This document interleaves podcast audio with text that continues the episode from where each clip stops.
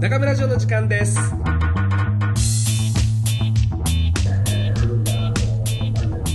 とは思ってる、俺も。そうなんだよね。なんか、いや、やらないけどね、俺は。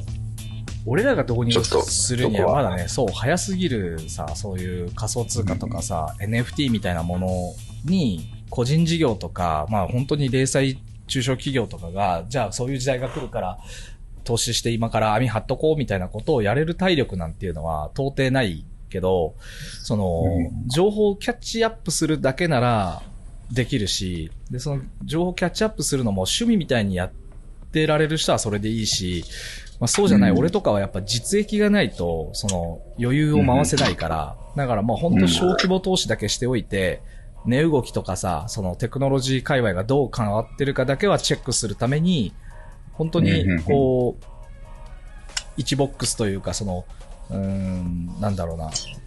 そう、本当少額。もう数万円とかだけとりあえずお金入れといて、値動きだけ貼ってみて、値段が動いた理由を調べて、うん。で、まあ今このぐらいの進捗なのかなっていうのを想像しとくみたいな、うん。程度の、その、お金の投資できないから時間を投資するとか、まあその、うんうん自分のリソースを若干割いとくみたいなことをやってるけど、やっぱその中でも、やっぱね、目の前の実務レベルで、そう、決済サービスがバグをめちゃくちゃ起こしてるっていうのは結構いただけんなっていうのはあるんだよね、確かに。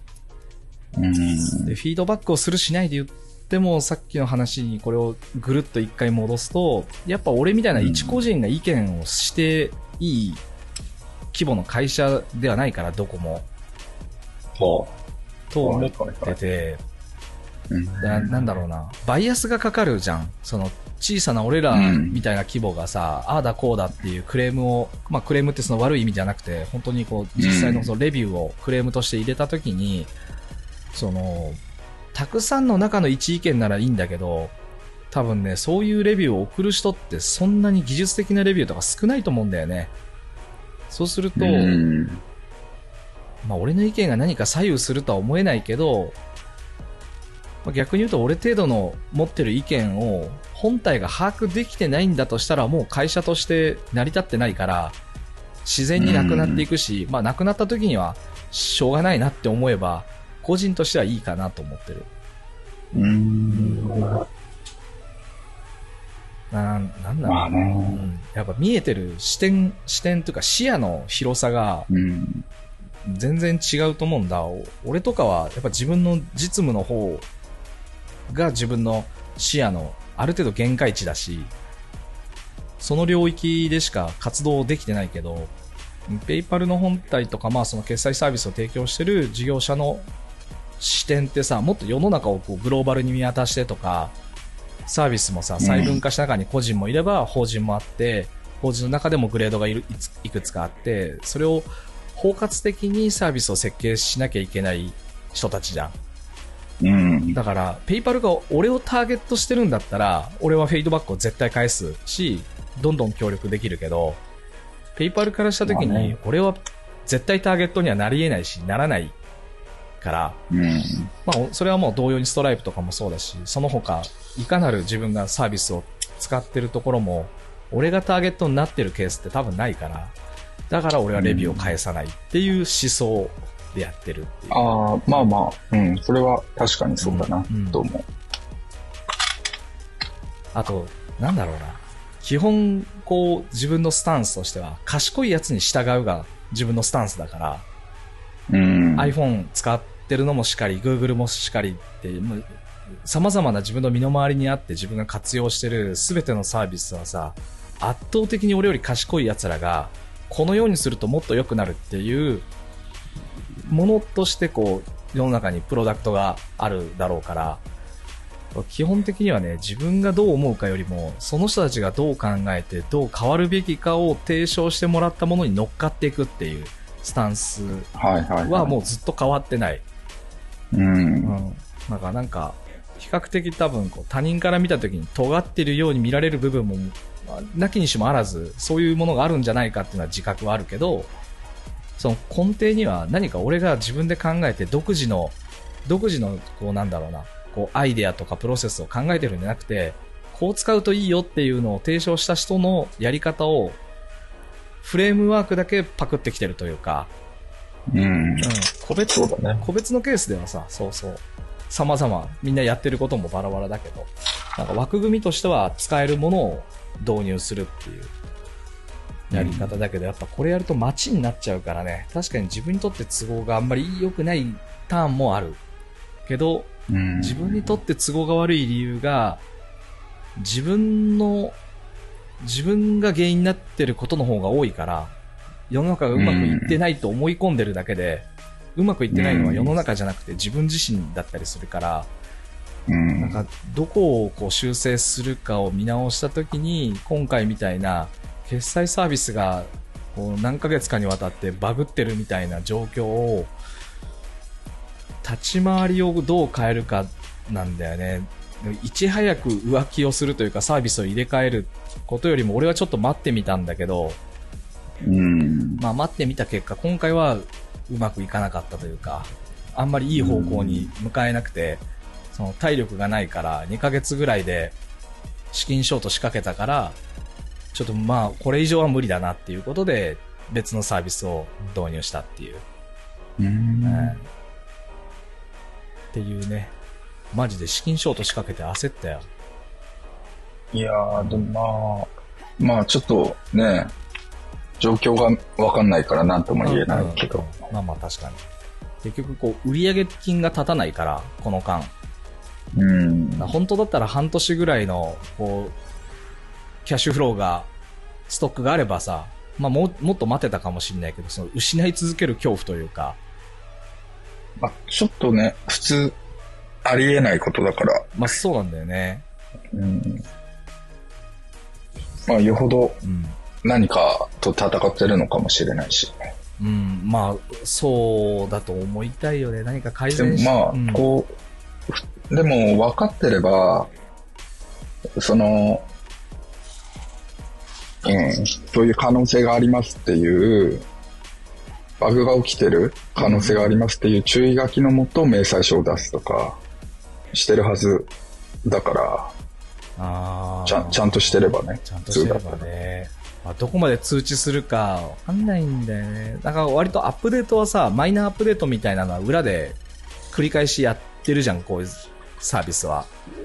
うんその大きな回収とか規約の変更とかあるときは通知してくるけど、小さなものは、なんかセグメントに分けて顧客をいくつかに分解して、多分ね、テスト、AB テストしてると思うんだよね。こっちにはこの、こう、ソースコードというか、プログラムを発信する。可能性はないと思うけど、うんそういうメディアに出たヒロだけを、ちょっと、いじくってやったみたいな。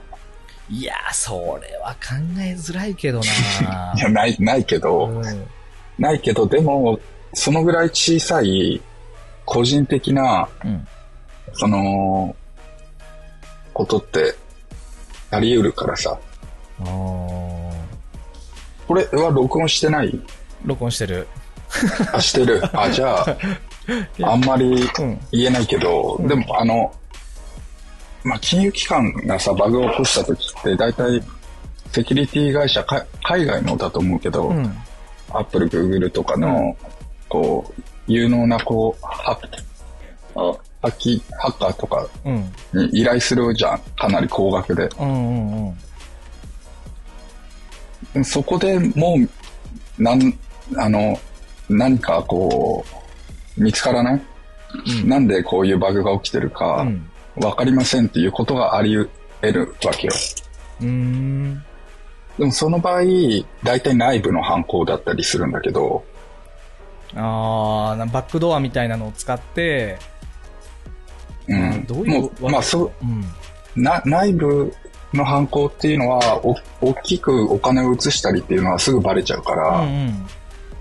このフォルダだけ、なんか、ちょっと違う場所に移動するとか、うんうんうんそういう、本当に、なんて放火、放火魔みたいなうん。さ、うんうん、ちっちゃく、ね。ちょっと火つけ、あーそう、ちっちゃくちょっと火つけてやるみたいな感じの犯行っていうのが内部であるみたいなことは実際聞聞くんだよね。なるほどね。まあ、なかなかね、俺なんか個人情報なんかどんどん晒していけばいいやと思ってるタイプだから、まあ、なんか起きてもさ、もう吹けば本当に降って吹けば飛ぶような存在でしかないし、まあ、それどうでもいいやと思ってるけど、いざ自分の身にまあそれはないけどうん、結構、結構つらたんになるよね。誰も理解してくれないだろうし。うんまあ、ヒーローをめがけてってことは、まあ、まずないと思うけど、うんまあ手当たり次第にやった一つに当てはまっちゃったらってことだよね、偶然。なんか、ちょっとね、まあまあ。ちょっと悪いことして、うん。周りがびっくりするのを見て楽しむみたいな。うんまあ、いる、いるからね、実際ね。そういう人は確かにいるからね。運が悪いと。まあ、そういうのであれば、大したことないと思うけど、うんそう、そうじゃないとね、普通は、日本の金融機関ではないと思う。まあそういう確かにね。うん、どっちかっていうとガチガチにしすぎて全員使いづらいみたいな現象を起こすもんね、日本の企業だと。ああ、まあ、それはそうだね。うん。確かに。ということで、まあ、派生入ってきたんで、オープニングをはいやっていきましょう。えーっと、どうもこんにちは。えーフル003の中村と今日もサンフランシスコ、長谷と東京の大阪です。よろしくお願いします。お願いしおます。願いします。いや、ちょっと冒頭、大阪と二人だった時間に、あのー決済サービス使ってる、メインで使ってるところの決済処理が結構バグりまくって、2ヶ月ぐらいで売り上げが吹っ飛んじゃったっていう話をえー、してた。誰が？うちの、うちの売り上げがね。は？そう、ほ、ほぼ処理されないみたいな。本当ね、成功率2、3割しか出てないっていう。で、あ、それ、あの、お客さんがそうそう、決済トライして、そうそうエラーが出ちゃうってこと？そうそう、読み込まないよとか。か、なんか決済が進まないとか、で、うん、まあそういうケースもあるし、これまでもゼロじゃなかったから、まあうん。何度かやってみてくださいぐらいしか返答のしようがないのと、まあ多くの場合はうん別の決済方法ないですかって言って振り込むとか、なんか他のクレジットのこうサービス使うとかないですかっていう問い合わせ、まあ基本的にうちは一切断ってて、まあできなきゃできないで諦めてくれっていうスタンスを取ってたけど、うんちょっとやっぱ全体に及ぼす影響があまりにもえぐくて、うんもう。2ヶ月ぐらいの間に、ペイパル？そうそう、そうそうそう。うん。それちょっとえぐいななんとか最近ペイパルちょ、なんかおかしい感じするけどね。うん、なんかサーバーが悪いのかもしれないね。なんかだから、うん基本決済が日常的に発生するのは中村商店の物品販売だけで、で、うん散髪屋の方とかはさ、年の初頭にしか売り上げが発生しないから、まあ、今時期はもうほとんど決済ないんだ。だからよくわかんないけど、ちょっといくつか滞ってたその未払いになってるものとかも含めて、今アカウント、ペイパルのアカウントが4つあるんだけど、その4つそれぞれのこう未払いのやつを、まあちょうど6月だったから半期経ったし、請求し直してみたのさ、一斉に、その別々のサービスごとに。そしたら、うん。えっとね、5件、床屋の方は5件中2件決済できないって連絡返ってきて、うん。床屋の方でも結構起きてんなと思って。だからまあ、うん数字はばらつきがあったし、まあ全く問題ないサービスのやつもあったけど、あまあまあ、うん中村商店だけで言うとかなりの数、7割近くの数が処理落ちしてる様子だったから、まあそれわかんないんだよね、うんでもこっちからすると。ペイパルが原因なのか、単純にカゴ落ちなのかがよくわかんなくて、うん。カゴ落ちっていうのがその買い物カートまで物を入れて決済せずに離れちゃうみたいなケースも、まあそういうのも含めてしかわかんないから、うん。ペイパルだけに原因があるとは思えないけど、まあそれをストライプを入れ直して、先週ぐらいから運用を始めたんだけど、うん。そうすると今のところ決済は100%ストライプ側で実行されて処理が進んだから、うん。まあやっぱ結構ペイパル側にも原因があったようにも思えるけど、まあ真相はわからぬっていう、うん状う態。ん。いや、こう、なるほど。今回の件で改めて感じたけど、なんかこうね、財務キャッシュフローみたいな感じで、そのフリーにしとくフリーキャッシュフローとかっつって、あの、どのぐらいの余剰資金を抱えとくといいかっていうのがよく言われるじゃん。3ヶ月とかいう人もいるし、運転資金の半年とかいう人もいるし。で、うち大体3ヶ月から半年の間を行ったり来たりぐらいのフリーキャッシュフローを持ってる状態にしてるんだけど、うん。2ヶ月間売り上げが、まあゼロじゃないけど、ほぼほぼ止まった状態で、もう1ヶ月我慢できるかっていうと、怖すぎてできなくて。うん。でも、半年もし余裕を持たしてたら、まあいいやっつって放置して、3ヶ月とか4ヶ月俺ほったらかしにしてた可能性もあるし、うん。結構ね、うん財務管理、やっぱ改めて大変だなと。大変というか、本来はどのぐらい運転資金残しとくべきかとかっていうのもちょっと考え直さないとなと思ったね。でも怖いよね。なんかステルス的にうん。そういう機会を失ってまあそうだ売りね。上げ落としてうん。るのに気づきにくいよね。そういう理由だとうんね。いや、これは面と向かって、うん。キャッシュ、キャッシュオンじゃない弊害だよね。デジタル化されることだ。ー難しいと思う。うんやっぱそういう意味では分散させとかないと、いや、そうだね。うん、結構怖いね。信用しすぎちゃってるとね。うん。もう依存度がね、うちなんかペイパルに依存度100%だったから、すべてのサービスをペイパルに統一してたから、うん。めちゃくちゃ便利な反面、もう一つのバグで吹っ飛ぶっていうのがよく分かった、そうだね。怖いね。怖い。うん。なるほど。っていうね。うん。いかがですか？サンフランシスコ。あーん、そうね。特段なんかあったかな 忙しいよ、毎日。なんかあったかなうーん。忙しい。忙しいね。うーん、でもなんか特にニュースがあったかっつったら、そんなでもないかな。なんかあったかな。結構サンフランシスコ、今はし湿度高そうだね。え？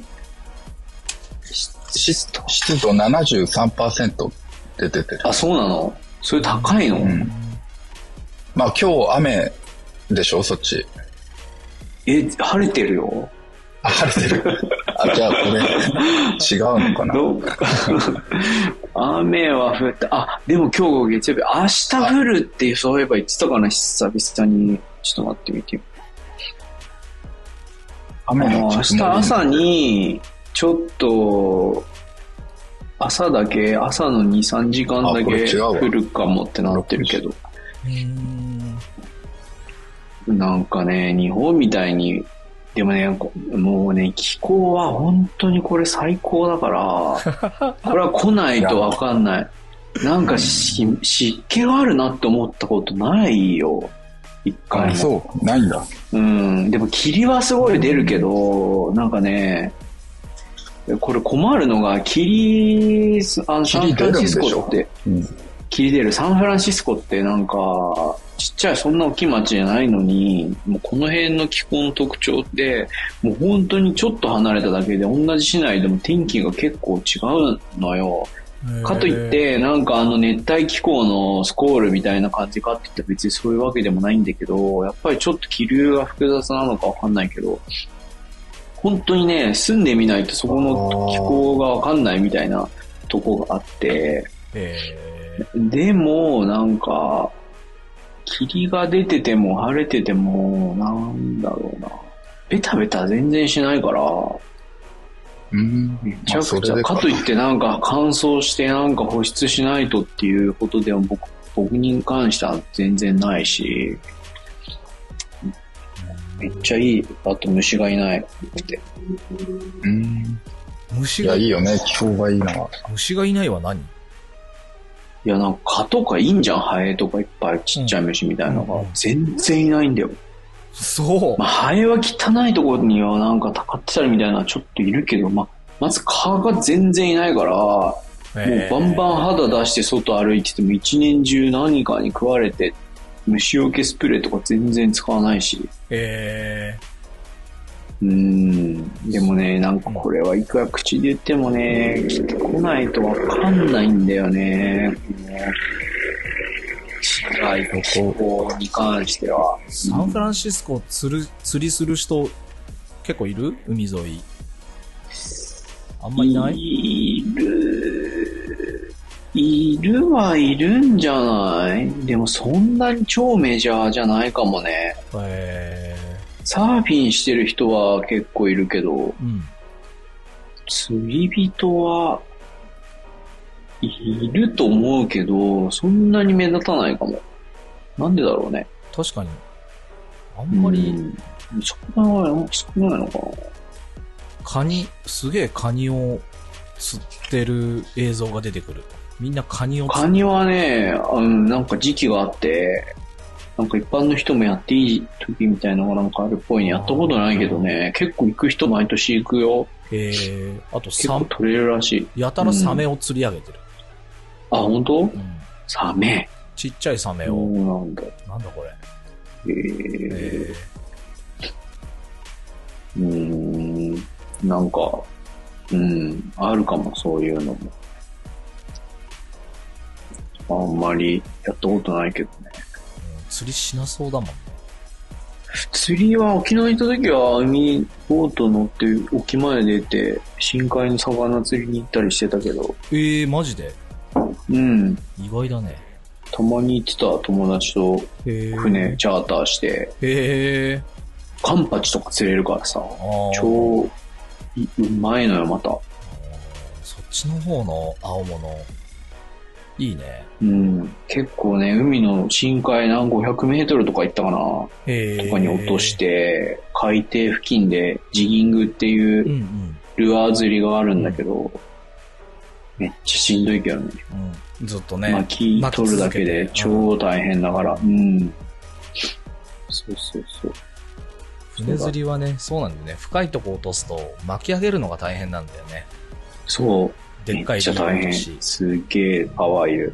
電動でやる人もいるけど、ううん、ん。やっぱなんか、お前電動かよみたいな感じ 精神論。とこもあるかあら、そ そうういう感じの人もいるから、まあ自分はまあ電動高いし、うん。普通に手動でやってたけどね。えうんー最近そうだね。俺とかもイカが、春イカって言って、産卵前のでっかくなったイカが、まあ今、今時期釣れるようになってんだけど、いいね、いいかも。イカ釣り行ったり、釣りとパソコンの往復してるね、最近は。うーん。なんか珍しくあれだね。なんか、あんまりネネタがないわけじゃないけど、今思いつかない。まあ確かにね。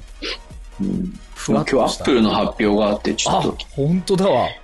いいね。そう。VR のあの話をーうん。いや、見てないのよ、まだ。あ、そう。今ちょっとんトップページ見て、あ、やっぱこれ出たんだっていうぐらいで、価格見た？価格。なんか予想で40万ぐらいってなってたけど、まああそんなもんなんじゃない？そんなもん。日本円で50万ぐらいか。40万から50万ぐらい。えー、3000楽しみだね、これは。うん。買えないけど、買いたいけど、買えない。でもこれさ、でっかい物理的なディスプレイの代わりに、なんかいろんなとこで、コンピューター、うん。大きい画面で仕事するみたいなことができるって。でもそういうことじゃないっぽいよね。どうなんだろう。まあそういう、機能、求められてる機能としては多分それ大きくて、俺もその VR のゴーグル結局買わなかったんだけど、オキュラス GO だっけ、うんアキュラス GO とか。オキュラスあるね。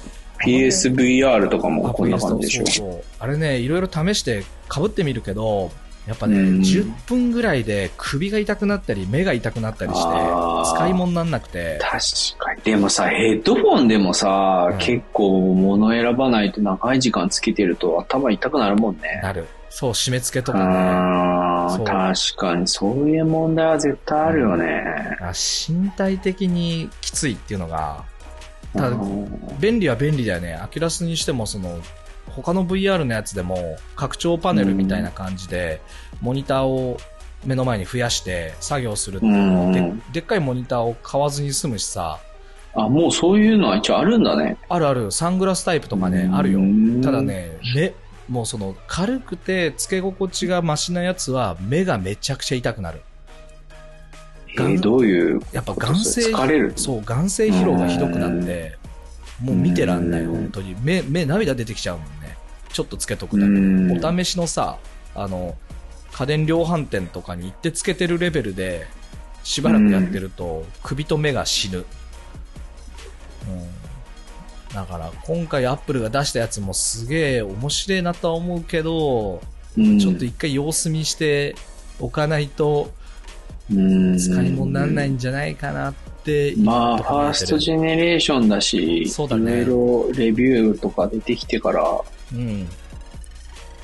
かな。でもやっぱ長時間つけた時の体に負担がかかるっていうのは、やっぱり嫌だよね。まあ嫌だね。うんうん耐えられない。結構、今の段階では耐えられないレベルだった。もう多少だったらうん、そういうの好きだし、どんどんやっちゃうタイプだけど、うんいや、今回のは値段も、たとえあれが10分の1の5万円ぐらいだったとしても、ちょっとやっぱ買えないかなと思ってしまう。そうだよね。でもまあ、モーションジェスチャーでなんか、うん。全部、うんマウスとか使わないんだね。なんからしいね。全部声と手でやるって書いてある。あー今マジで今見てんだけど。あ完全に新しい、そのデバイスとしては完全に新しいものとして出てきた Apple Watch うんから数えて初めて完全に新製品になるそうだよね。ウェアラブルのデバイスが1個増えていくっていう。まあこれでいやー Apple としては新しい OS でやるんだね。目と耳とカバーして、そうだねうんどんどん拡張現実の方へ人間の生活がシフトしてる入り口がまた一つ開いたってう。いうん感じで。あなんかその、えサーバーとかさ、そのグラフィックモーションの処理をする分野として、EA、EA っていうあの、エレクトリックアーツの株を。去年、一昨年ぐらいまで保有してたのかな。まあ結う局、ん。仮想現実のこう世の中になっていくときに、そういうこう、マルチの人たちを同時に処理する能力を持ってるのって、ゲーム、ゲーム界隈じゃん。オンラインゲーム界隈じゃん。今、現在サービスとして実際あるのって。そうすると、うん多分今ゲーム界隈の中でやってる、ああいうこう、処理の技術っていうのが、おそらく今後もっと末世広がった時にゲーム以外の分野でも、あのような仮想現実が使われていくようになると仮定して、うんまあ、その技術力があるとこの株を持っとこうっていうことで買ってあったんだけど、ちょっとまだお、まだ、まだまだ先になりそうだなっていうんで、もう今持ってなくて。そうだね。まあだって、なんだろうな。ベネフィット的に考えるとさ、うん。必要かって言ったら別にっていうところがあるからね。微妙になんかメガネデバイスもなんかうん Google とかも作ってたけど、なうんんかうんうん Facebook もなんかやってるよね。そうだねメガネにカメラちっちゃいのつけて。だから、オキュラス、音もオキュラスを買い取ったのがメタだよね。Facebook。ああ、そうなんだ。そうそう、買収して。ええそうそうあそうなんだね。いやー、でもアップルはそこに手出してきたっていうのは、どうなるんだろうね。ちょっと楽しみではあるけど、うん経験してみたいけど、VR ゴーグルも装着も一回もしたことないわ、俺。え、マジで？うん、あれは、ない。ゲーム界隈で、やっぱソニーのやつが結構やっぱそういう意味では優秀というか、すごい特化してなんるじゃん。かこのセカンドはすごいうんいいって、ソニーの人も言ってたよ。あれは実行、前回は正直ちょっとであれでしたけどみたいなことを 今回のはいいと思いますって言ってたけどね。俺どっちも試させてもらって、うん。最初のやつも。で、えっ、と、あれなんだっけな。えっ、と、車のゲーム、グランツーリスモうんうんうんやらせてもらったのさ、あ、グランツとかあれで VR できんの？できる。ああ、やばそうだね。すげえよ。すごかっすげえ。た。うんで、あれで600ドルぐらいだったよね、確か。うん PS5 と同じぐらいの値段でしょ？価格は知らないけど、すごかったよ。なんかね、あの、錯覚がすごくて、あのーうん。ボクスターは中のリストになかったんだけど、911のコン,、コンバーチのあの、開くやつをさ、使って乗って、うん上見上げると空見えてるしとか、うん本当視点がさ、ほとんど自分が乗ってた車と一緒で、内装が一緒じゃん。しかもこう、うんボクスターと911って同じプラットフォームで作ってる内装だったから、だからもう本当見慣れたパーツで、左ハンドルだったしで、触るとそこにある感覚って自分が覚えてて、うんだからね、なんかね、触れるものがないはずなのに触ろうとしちゃうんだよね。あ、ここにこういうのあったよなで、手が伸びちゃって。そうなんだ。そう、ね。距距離感的にもさ、こう自分の体験があるから余計に触れない不思議の方が強くて、でうんしばらく走って、まあさっきとしか走れる、あの、場所がないけど、さっきと走ってる時に、夕日の中を走ってて、こういう時、うん風気持ちいいんだよなっつって手上げて、自分の手上げてて、で、周りで見てた人が笑うのさ。で、うん俺もう分かってんだけど開けちゃうんだよね。風なんか当たるわけないんだけど、手を上げると風が当たってくる感覚が。でも、そんぐらいもう没入感すごいんだね。半端じゃねえ。だから、それがまたセカンドになってよりディテールとかがもっと細かい解像度で、映像それファーストなの？そう、最初のやつはファースト。で、そこまでの疑似体験になってて、そうそう、セカンドになると、もうより多分、その、4K の動画、映像でさ、うん。解像度高いから、ぼやっとしたところが減ってるっていう。ただまあ、俺その違いはね、驚くほどじゃなかったような感覚があって、その映像が綺麗にななったか、からなかもう難しいよね。判別っていうか感じる、ね。なんか没入感と、あの、映像が綺麗かどうかは、もうなんか曲線的にはなだらかになるとこまで行ってるんじゃないかなと思う。ううんん。なんかもっと他に多分視覚だけじゃなくて、その感覚、聴覚とかさ、他の要素がもっと複合的に重なると、もっと突っ込んでいくんだと思う。うん面見た目だけじゃない。で、なんか、なるほどね。あのーあれなんだっけな。えーっと、DMM。うん。DMM のエロコンテンツみたいなやつも、その時一緒に見させてもらって、やばいらしいよね、エロは。あれはね、さすがにうん人が他にいるのを知ってる状況だから、もうね、あの、そう、恥ずかしくて見てらんない。うんいやえ、エロ界隈は本当にすごいらしいね。すごいよ。なんて言ってたわ、確かに。えー、でもあれって専用のカメラで、そういう風に撮ってんだよね。その、それ専用に。だと思うよ。うんうんただなんか作り込みはすげえ甘くて、その、うん人の周りの背景とかはあるけど、振り向くとうんなんもない真っ黒というか、映像がないんだあよ。あ、はいはいはい。天天井うんの方に行くと、ある一定のやっぱりその場所を超えるともう真っ黒で映像うがあるとか。んうんうん。えーあれって日本以外の、でも作ってんのかなそういうエロ界隈とかって。VR。わかんない。やっぱその、ないんだとしたら日本って最先端っていうか、本当に本当にすごいよね。なんかこう世間の、世間のというか世界の潮流と外れた場所で、うん相変わらずぶっちぎってる分野があるなっていうのを感じるよね。感じる感じる。世界我関せずみたいな。いやー、すごいと思うわ、マジで。まあ突き抜けてもらいたい分野だよね。えー、そうやって聞いたらちょっと一回ぐらい試してみたいね。どっか、なんか持ってる人とか、いや、いない、聞いたことないよ。まあ、俺もいるんかな？よく、え、友達が持ってた？のそうそう、うちのお客様で持ってる人がいて、あ、そうなんすだげえね。絶対試した方がいいって言われて、うーん。まあ別にいいですみたいなスタンスだったんだけど、あまりにも言うから、じゃあちょっと一度だけって言って伺って、ご自宅まで伺って試させてもらった。えまあ、ー、やばいね。やばい。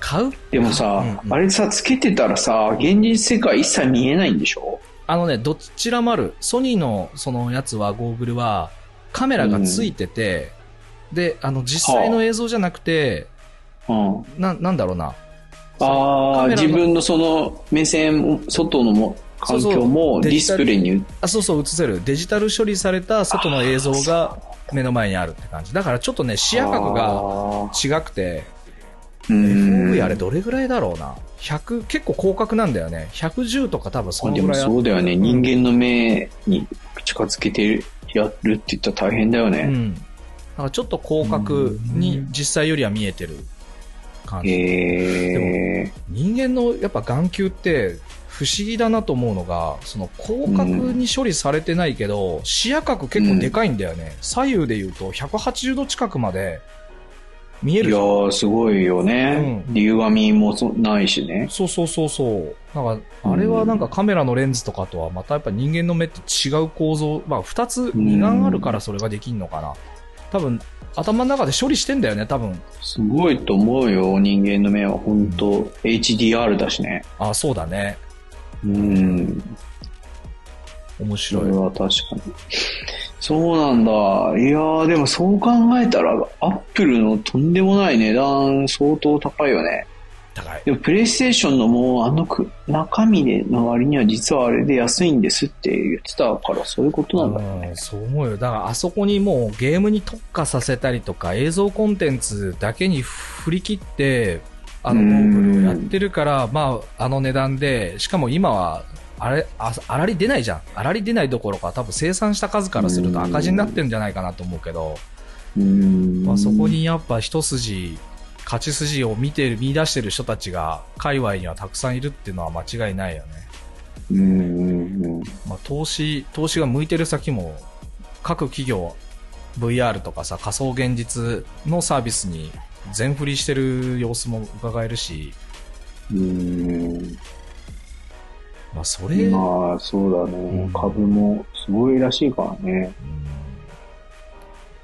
NVIDIA とか化。うん、が NVIDIA が、AI、まあ、あれは AI で今ば、ばっこし上がってんだろうけど、でもさ、なんでさ、AI 界隈にさ、GPU なんだろうね。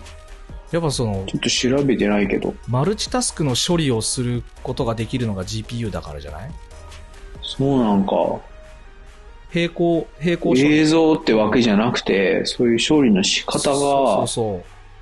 そっち寄りってこと？だからあのえーマイニング仮想通貨とかのマイニングとかでも、あれも GDP な。そう、あれもそう。GDP じゃねえ。GPU な。ああ、面白いね。そうなんだ。あなんかあれの CEO は台湾のかなんかの人なんでしょ ?NVIDIA。あ、そうなんだ。そうだよ、アジア人で。やばいね。んで、いや、台湾結構やばいで、プロプロセッサーに関してはね。そうだね。コンピューティングはもううん今台湾がほぼほぼ半導体とかも含めて、だから中国はね、確かにね、と取っちゃいたいよ違っね。てる感じになってるしね。なるほど。半導体工場とかは熊本に移設するじゃん。あの、世界大手のな、どこだっけな。うん半導体メー TSM、うん、わかるよ。なんだっけ。あれ、台湾の会社だよ。台湾のっていうかもう、あそこのい、もう、独占状態でしょ？今。あ、そう、そうだあの、ハイクオリティプロセッサーは。そうそう。実質インテルが、だから負けたわけだからね。まあそうだね。うん。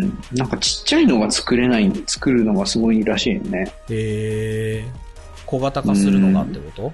なんかね、そう、とんでもないサイズで、こあのー高性能を保ってね、なるほどな。うん、がなんかすごい技術らしくって、でも日本もなんか、まあでも、やっぱり政治が日本の企業を守れなかったっていううん声をよく聞くけまどあ、まあ、それはあるよね。結局、東芝も買収されちゃったしね。産業革命が起きる時とかって、一番最初に繊維とかさ、服飾から、まあこれまでも起きてきて、でうん日本で言うとやっぱ技術で糸とかを作る技術とかってもともと日本持ってたフィラメントの細い髪の毛うんのさらに0.0何ナノメーターみたいなうんめちゃくちゃ細いの作れてた技術も中国とかのメーカーに今勝てなくなってたりとか、ん。その本当に目目ではとても見えないぐらい細い糸を何本もより合わせて、で最終的にはこう生地にして、ポリエステルの生地にしたりするけど、そのところてんみたいにニューって絞り出して、その細い糸作るらしいんだけど、その穴を開ける技術とか、せんなんだろうな、その工業技術みたいなのも、日本の中小企業とかが持っているような技術とかを、やっぱこうどんどんどんどん吸い取られていって、気づく気づくともうそれ以上のものを作られるようになって、模倣された状態が90年代とか2000年代の初頭以降は止まんなかったっていうもんね。もう今更だけど。うんでもさ、なんかもう今世界でめっちゃまあ要は金になる産業とか最先端技術とか、あと、マテリアル系もそうだけどさ、世界中が欲しがってるものがあるうん。国とかって、なんか逆に争いに巻き込まれて、うんうんうん。いろんななんか良くないことも起こっているように見えるけど、意外と日本がさ、それで競争に勝ててないとか、なんか、何？もう、ああの、ストーリーから外されちゃってるとか言うけどさ、なんか意外にす、その方が結果的に変なうんうん。しがらみとかね。座に巻き込まれずに、でもなんか国民が持ってる地味なポテンシャル、今ヒロが言ったような超アナログな意図とか、そういうなんかもう、これから逆にテクノロジーが進んで、何超 IT な感じになった時にこそ、うん一部の人が、うん。いや、アナログでしょうって言い出すじゃない逆張りの人たちとか、なんか一部の富裕層の中でブーム。だからこれから EV、EV になったらガソリン車が値段上がるだろうし、なんかそういうとこでさ、意外になんか日本って気づけば、そう、なんか俺大最近めっちゃそういう気がしてきてんだよね。それ、俺らの国って超ダメなとこが逆に勝ち組、勝ち要因になりそうな。感じがすげえしてきてんだよね、なんとなく。これは多分歴史とか文化の部分じゃないかと思って、テクノロジーとか。ブレなすぎてさ、ブレないっていうより、だから、なんか、すごいもうどんくさくて疎くて、なんかもういつまでもこんな時代に何やってんだろうって思ってたけど、なんか一周回って、なんかそれだから変わらなかったけど、あのちゃんと、なんだろうな、やることはやってたっていう結果が、なんか、これから見直されて、なんかが起こりそうなような、ような気がするんだよね、なんとなく。何をやるときにもこう、俗人的というか、人頼りなこう、文化を持ってるじゃん、日本人。おもてなしとかもそうかもしれないし、とにかく人、と人の。さっきの AV の話がまさにそうなんだよ。そうだよね。うんこんなことやってるの他の国であんのかっつってさ、VR 作ってさ、あの最先端の技術を使いつつもさ、なんかそれをエロに注ぐっていううなんそうなんだよ。情熱だよね。だから、そう。一見無駄に見えてしまうけど、実は根底にはうん全人類共通の、その、うん。生殖活動みたいなところに全振りしてる、その、その感性だよね。うん金になるかもしんないじゃなくて、そうだと思人間の本、本能とか本質に何事も振っちゃうっていうのが、う。そう。だからもう今こんなさ、良くない世界情勢だし、なんかもう AI の話題になってからももう目まぐるしいスピードでとんでもないとんでもないよね、本当早すぎてさあ、競り合いがさ、まさにここシリコンバレーをそうだね。中心に起こってるけど、いやもうとにかく日本はただただ潰れないことだけをなんか念頭に、なんかもう今の自分の日本のスタイルをなんかもうこのまま貫いてた方がいいんじゃないかなって若干思ってきたよね。さあ、あるかもしれない。何のせ西洋化しない。根拠もないけどうんだうまく取り込むじゃん。なんかそのさ、10-0はしなくて、キリスト教の文化文明も取り込んできたし、テクノロジーも当然取り込んできたし。だから微妙なラインなのよ。こうだもうこれで誰も不便すぎて、あの外国人観光客がみんなこぞってあんなところにはもう行けないって言うかっつったらそうではないラインっていうかさ、超絶妙ななんか変築林としか言いようがない、それを意図してやってないんだろうけど、政治も見てるからにバカっぽいしね。いやーな、でもなんとなく、これ日本、このままでいいんじゃねえかなって最近ちょっと思うん思って政治家が。あんまり優秀じゃないから、民間レベルで、こう、程よく統制の取れない中で優秀な分野がいくつもあるんだと思うんだよね。方針とかうん計画とかを国主導で、政府主導でまっすぐ行くと、なんか全員そっちにバイアスがフルぶっぱしちゃうけど、なんか政治家が、政治そのものが、こう、あやふやだったりとか微妙なラインのままでいてくれた方が、頼れないから自分で頑張ろうみたいな性質が結構あるし、まあ自由度が高いというか、AI に関しても、最近さ、各国で規制かかってるけど、日本だけは解放しようみたいな流れになっちゃってるじゃん。あれ、マジで政治家、バカなんだろうなと思ったけど、逆に。でもね、逆にそう、そういうことが日本しかできない気がしてきた、最近、でもこれは民度の高さゆえだと思うよ。コロナもまさにそうだけど、意外と、なんか民、なんか人民が勝手にやるっていうかさ、もちろん変な人出るんだけど、うん、なんかさっとそういう人が距離を黙っておくっていうかさ、うん、ん、おもろいね。おもろいけど、これね、なんだろうな、理論的に全然根拠もない、なんか肌感覚でしかない話で、うんうん、だし、なんかこれ外国人にこんな話しても、うーん、ああ、そうなんだね、みたいな感じになるかなっていう。でもわかるじゃん、こうやって俺たちでしてたら。わかる。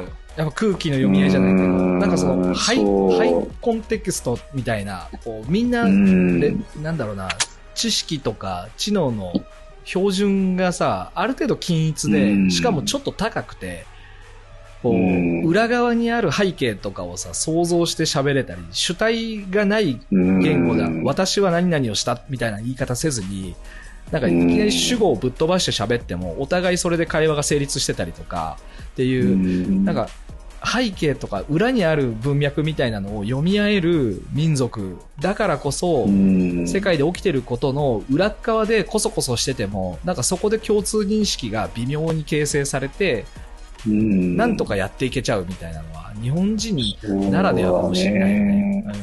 うん、性質だよね、多分これは国民の。でもやっぱメインストリームにはならないよね。全員をカバーできる、こう、なんだろうな。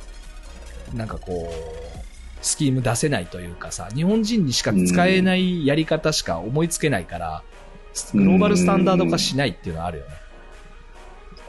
でもなんかそれでいいのかもって思ってきた。うん、なんかもうあまりにもエグすぎて。うん。いいよ。選ばれた民として生きていくよ、俺らは。うん、そう思う。うん、海外にいてなおさらそう思ってきたわ、最初は。なんかもう俺らの国クソすぎてやってらんねえぜって思って 出てきたとこもあるわけじゃん。危ないし、と思って。うん、うん、いや、ちょっと待てよっていう。これ実はそれでよかった、いいんじゃないかなみたいな、この微妙などんくさいなんか、あんまり魅力もなくて、侵略しがいもない、なくてね。うん、でも、そこに住んでいる人たちは、まあ、それなりに、あの、まあ、貧困になってきてるんだけど、でもこれわからんよ。これでさ、今さ、もうバブルみたいに世の中インフレインフレになってるのがズドーンってきたら、うん、あれ？なんか、俺たち変わんないよね、いつまでも、みたいなさ、ことにも全然なりかねないよなってなんか思うんだよね。ソフトランわかんないんですけど、いや、しないと思うよ。もう俺もう相当やばいと思うよ、そっちに関しては。うん。ソフトランニング、日本だけが、なんか、まあもちろん絶対影響を受けるけどね、うん、あの、なんかあったら、うん。ね、でもその時のさ、なんかこのダメージが意外と、そう。突っ込んでないからね、首突っ込みそうじゃなくて、独自のそうなのよ。そう。一部に限られそうだなっていう。それはあるある。ただ株、株価とかはちゃっかりアメリカのこう下落とかの影響を受けるけど、受けるけど、本質的には影響されてないってことがすぐに発見されてまた戻すじゃん。いやもうヒロなんかも農業と漁業をやった方がいいよ、うん、もう床屋しながら。農業をね、今ちょっとアプローチしてて。いや絶対やった方がいいと思う。うん、衣食住にそれこそさっきの糸もそうなんだけど、そうなんやっ。ぱりちょっとね、衣食住だと思う。ちょっとこういう感じだよ。あの、作物とか、最近野菜、うんすげえ野菜のことばっか考えてて。いややっぱ来年ぐらいうんいだやー、いいと思う農よ。業系の法人絶対そっちだと思う。うん。いやー、いいね。ちょっと、よろしく頼むよ。もう俺はこっちで行けるとこまで行くうんけど、そういうことになったらもう帰るところはもうやっぱり、日本に？うん、なとにかく侵略されない程度の魅力のなさをちょっとキープしてほしいね、日かにね本には絶対、うん。台湾とかかわいそうでさ、あんな半導体で今もう本当にあ横に出る企業がいないっていう状態だから、ああ、そうだね。よだれ垂らしてるからねうん。真っ赤っかになっていや、る時になるそうよ。それでさ、うわ、なんかお金もにもなってるかもしんないけどさ、結局、ねえ、安全が失われた元も子もないじゃんね軍。事力が微妙だからね、侵略をうん実際受けたら、太刀打ちできなくなっていくだろうからね。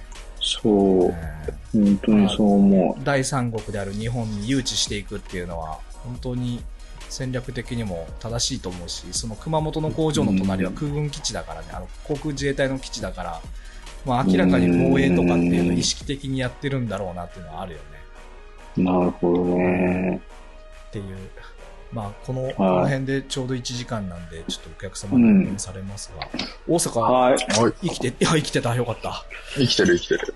うん。じゃあちょっといやー、最後農業になるとは思わなかったな。ちょっと農業の話したいな、農業本当面白い。いや、でもはいね、はいいや、この流れで、うんいきなり俺がす農業って言った時にスッて受け入れるヒロがやっぱりね、こういうところだよね日。本人のこういうとこで、ね、やっぱりうんちゃんとなうんんか反応してる奴らが結構いるっていう、ね。そう。だし、やっぱり同じ目線でいろいろ見てんだなっていう、うんえってなるよ、多分普通だったら。今のくだりで。え、なんで？みたいな。